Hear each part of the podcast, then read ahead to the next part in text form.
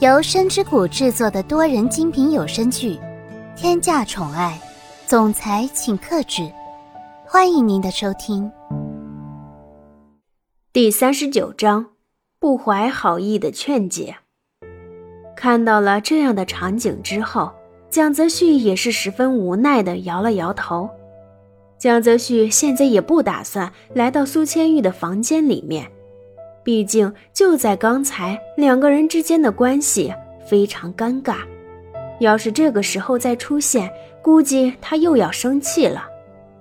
所以蒋泽旭也十分无奈地看着蒋泽流，而自己根本没有一点办法。尽管心里面很想要和他一起，但是理智告诉他，这不太可能。而蒋泽流在来到苏千玉的房间之后。打消了自己要调戏一番的念想了。也许是因为蒋泽流生活的环境一直都是十分良好的，周围也没有太多的恶势力，所以看到苏千玉现在这个样子，心里也会有一点不忍心。此时此刻的苏千玉浑身无力的坐在沙发上面，微微低垂着头，修长的头发遮住了脸上所有的表情。尽管是这样，也能感受到一种孤独。要不是肩膀传来了一阵颤抖，真的可能会以为这是一幅静止的画面。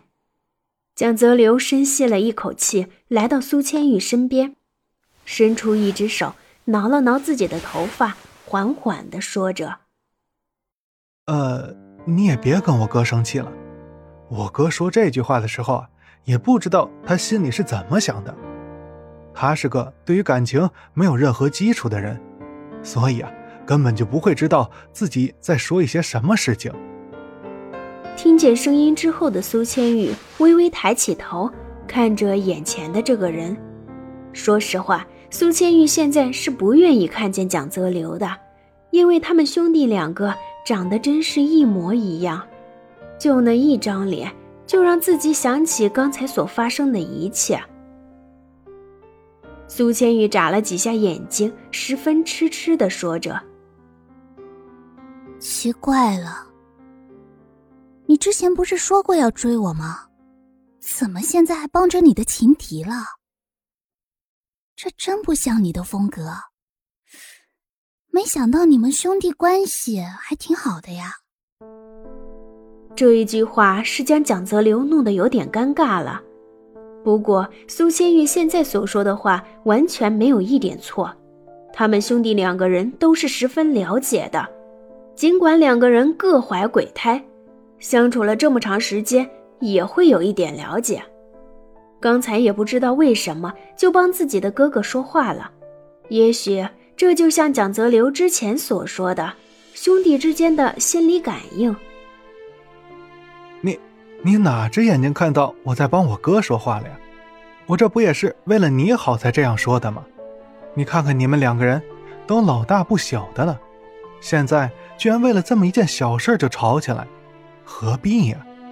算了，也不想再跟你们多说什么了。你这个样子吵着，还不如啊跟我一起出去玩。蒋泽流不知道为什么，突然感觉这两个人说话把自己的智商给拉低了。再说了，自己今天这一番精心的打扮，可不是为了听他们两个人吵架的。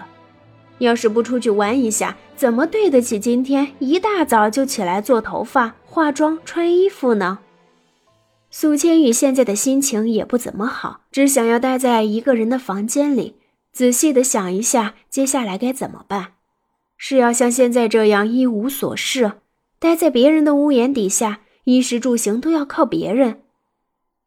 但是蒋泽流现在根本就不知道苏千玉心里面到底是怎样的苦恼，还以为他是因为自己哥哥刚才所说的话才感到伤心，才会像现在这样呆呆的坐在那里，根本就不知道怎么办才好。蒋泽流现在也是有一点不耐烦了，他的耐心都放在工作上了，生活上就是一副急性子。这样的性格简直跟蒋泽旭是两个极度的反差。蒋泽旭无论是工作还是生活，全部都是一副冷冰冰的样子，从来没有人真正的进入过这两个人的内心。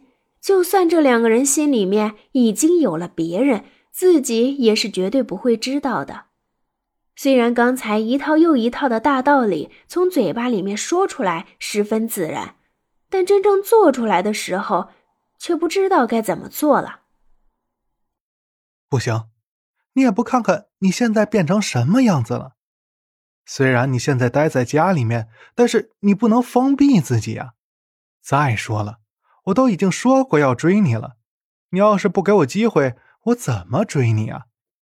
你难道就不想让我的哥哥为你生气吗？跟我一起出去玩才是最好的选择。蒋泽流说完这句话之后。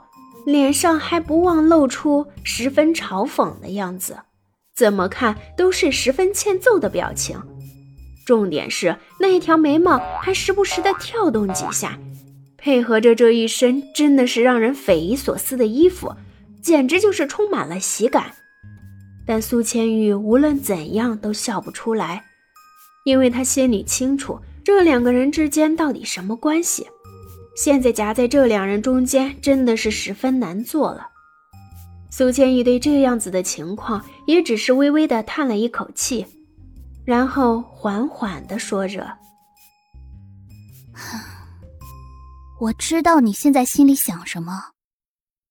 我也不知道你和蒋泽旭两个人之间到底有什么恩怨，但是我并不想插手你们两个人之间的事情。”我只想安安静静的过完接下来的这段日子。虽然这个愿望十分美好，但是现在就已经昭示着是一个不可能实现的愿望。蒋泽流现在也不想要再多说什么了，也不想说一些打击他的话。